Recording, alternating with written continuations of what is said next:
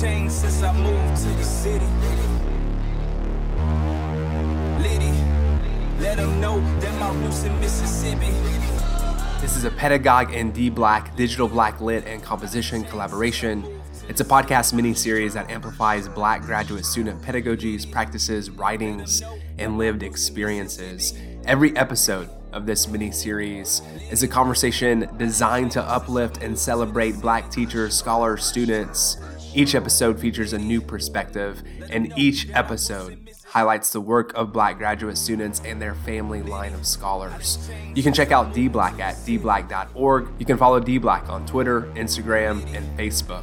DBLAC is an online and in person network of black identified graduate students and advanced undergraduate students in fields related to the study of language. I'm your host, Shane Wood. Let's get started. You to love it, turn it up when you in public. I'm my worst critic, you don't feel it, you won't hear it. Had you waiting for a minute just to make sure you was spinning. Last song was I, but this time coming with a vengeance. In this episode, I talk with Nekena Onwuziroha. Nekena Onwuziroha is a PhD candidate in Writing and Rhetoric Studies at the University of Utah. She has taught composition and social justice courses at the University of Utah, Salt Lake Community College, and Westminster College. She moved to Salt Lake in 2011 to serve as an AmeriCorps Vista for the SLCC Community Writing Center and currently works as the outreach coordinator for Write Here, Westminster College's Community Writing Center. Nekena, thanks so much for joining us. I want to give you some space to talk about your journey to education and teaching and your motivations for pursuing a PhD. I am a first generation American. So both my parents are from Nigeria and they got degrees in Louisiana. Uh, and we moved over to Metro Atlanta area when I was a kid, maybe around four years old. Um, and I, you know, was interested in literature and writing, but I never thought about it as a career path. I went to University of Chicago and then, you know, studied literature there. And then I decided to go to the University of Bristol in England and study more literature there. So I went from, you know, French literature, comparative literature to European literature at Bristol. So I had these three degrees in literature that I had no clue what to do with. And then the clock was ticking as well for my time in England. And I decided to, you know, after debating it and looking at other options, join AmeriCorps. And I also decided to move to Salt Lake City, Utah. Um, I've been in Salt Lake City, Utah for 10 years now. And what brought me out there was a position at the Salt Lake Community College Community Writing Center. And I'd never heard of a community writing center before, let alone a writing center. Um, I think I went to one of these schools, you know, the University of Chicago, where they just assume that you know how to write um, academic standard writing, and there was never really a first year composition course. So this idea of teaching people how to, you know, write academic writing, um, and also that community needs of writing were kind of baffling to me. But I thought that my lit degrees could help somehow in like analyzing and having a type of care um, towards writing. When I started teaching at Salt Lake Community College a year after being here in Salt Lake City, um, I was basically learning along with my students, um, learning different um, aspects of composition and writing and academic writing. And a lot of kind of the ways that I was presenting this information, like teaching this information, was straight out of the book, just regurgitating information. Uh, that's how I was taught. It's very instructional. It wasn't uh, discussion-based type of courses that I was taking at Bristol or Chicago, and I could see my students kind of, you know, deflating. Um, they were getting listless and tired of the long lectures of things that they most likely had already read. Um, so that's when I realized that um, a better pedagogical approach was needed. And I started going to professional development workshops, which was great that they were offered at the community college for folks who, you know, like myself, had lit backgrounds and had a certain idea of what higher education looked like and didn't really know about the landscape and how it was changing to meet you know student needs you know very kind of non-hierarchical um, very discussion based letting people know that they have power and authority in ways that they write and you know create work so i think a lot of my experience comes from um, working at community writing centers and then also by just taking advantage of professional development opportunities that the community college offered. Can you talk to me a little bit more about your approach to teaching writing? What kind of classroom do you want to create? And what kinds of materials and perspectives help you do this work? So I forgot to mention that after um, I think six or seven years of teaching at Salt Lake Community College, I decided that I needed to take the next step, and that would be pursuing a PhD in writing and rhetoric studies. And I was happy and excited enough to get accepted into the University of Utah's writing and rhetoric studies um, program. And I got a graduate teaching assistantship, which allowed me to teach writing 2010 to their intermediate writing uh, three times a year and in different types of modalities as well. So I started off face to face and now I do hybrid and online. What I really like to do is, again, make it more discussion based and also secondly make sure that students know that they come up with a lot of information about how to write and like writing kind of scenarios or rhetorical situations, if you will, that they do a lot of writing that honestly just isn't validated um, because it's not that standard academic writing. Um, so I really want to make sure they understand how they can be a part of public discourses. Um, so I design um, assignments so that they get a chance to have conversations with one another and look at how this writing um, that's meant for a public audience um, can be you know picked apart and analyzed and also um, you know be material for further critical analysis and other types of writing. So one assignment i like to give students is to hop on to change.org and look at a petition usually i have them look at the health and safety section because there are millions of petitions out there. And i have them do three different types of writing so you know kind of a genre um, based assignment. First i want them to based off of reading and understanding the um, petition to just write a commentary like what did you get out of it? Why does this resonate with you um, why do you want to either support this or kind of work against what this letter is saying and then i asked them to do you know that standard academic genre the rhetorical analysis so pick it apart look at what the author is trying to do here and why and how i'm interested in hearing how your pedagogy shifted from salt lake community college to the University of Utah. Do you mind talking a little bit more about that transition from a two year college to a four year R1 university?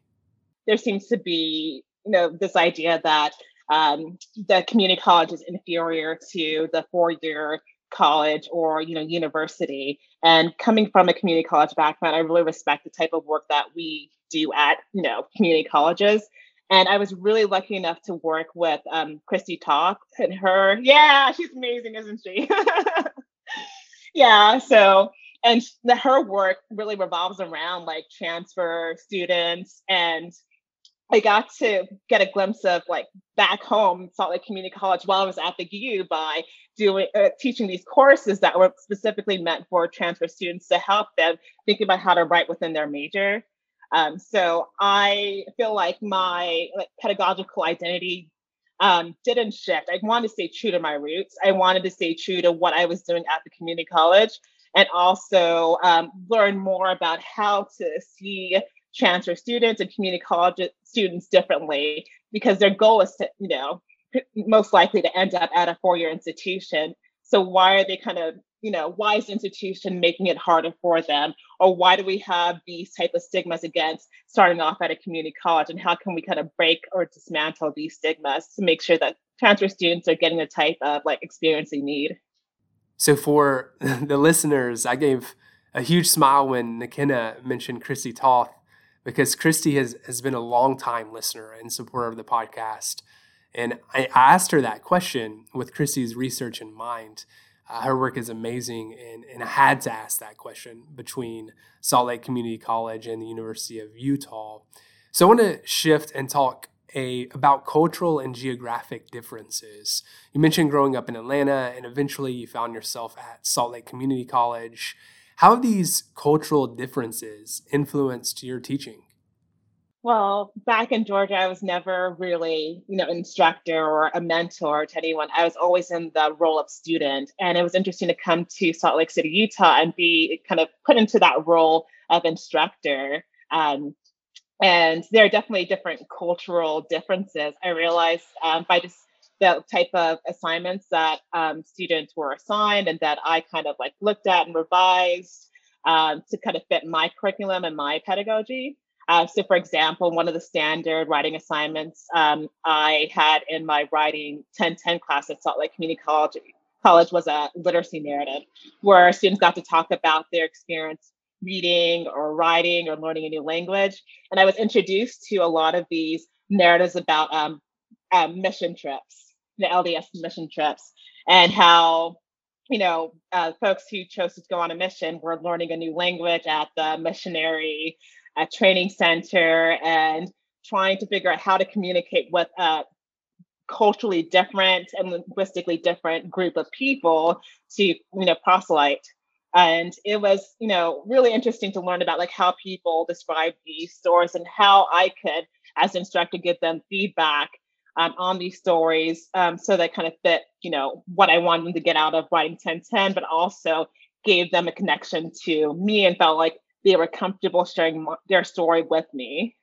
Your dissertation focuses on how students experience colleges and universities and specifically you're really looking at San Francisco State University in the 1960s. Um, in particular, the, the student newspaper at San Francisco State University and the way students weren't conforming to white academic standards.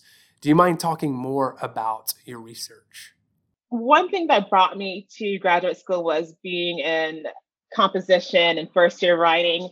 And I was really surprised you know how i really kind of gravitated towards rhetoric and also towards the history of education. My project involves looking at san francisco state well college now university in the 1960s particularly in the late 1960s during the kind of start of the black power movement and you start seeing more and more black students on campus. And at first, a lot of Black students try to acclimate. That's what the institution wants them to do. But they realize soon enough that they have very enriched experiences from their own communities. And they also have a goal, an agenda to bring back this knowledge, bring back these opportunities that they're getting um, by pursuing higher ed back to their communities to make them better. And when they realize that that's not the intention of the institution itself to make these people and communities better, they start to push back and I specifically chose to look at San Francisco State um, College because it is the birth of um, the first Black Studies and Ethnic Studies department. I can look at this, you know, crazy incident and look about look at how it involves looking at um, writing and rhetoric and violence too. So the incident I'm talking about is the Gator incident in November 1967. Uh, members of the Black Student Union went into the college newspaper the Gator, and they beat up the editor Jim Vaszko and some of uh, his staff. Some events that happened afterwards. They basically found some of the students. Um, they tried to penalize the students for what happened, but a couple of months later, almost a year later, we have the third world uh, uh third sorry third world liberation front strike that's happening uh, a call to protest against this institution that isn't treating black students and people of color students of color very well and it leads to again the ethnic studies program black studies program and also there's a kind of radicalization of the gator itself where it goes from being a conservative um, so-called white newspaper in 1967 to almost getting shut down two or three times by the president at the time. Um, so i want to think about what was going on what was being said in the Gator and what wasn't being said. Because initially I thought the reason why the Black Student Union went in was because they weren't reporting on what, you know, the Black Student Union was doing, like it was inaccurate. Um, and it turns out that they just weren't reporting to like um, the type of level um, that the Black Student Union was expecting them to be, especially during this kind of heightened racial period at the time. Um, so I'm kind of thinking again about how this is not only just a history of education project, but also a project that involves rhetoric, bodily violence, different forms of violence that are rhetorical, um, and also composing strategies.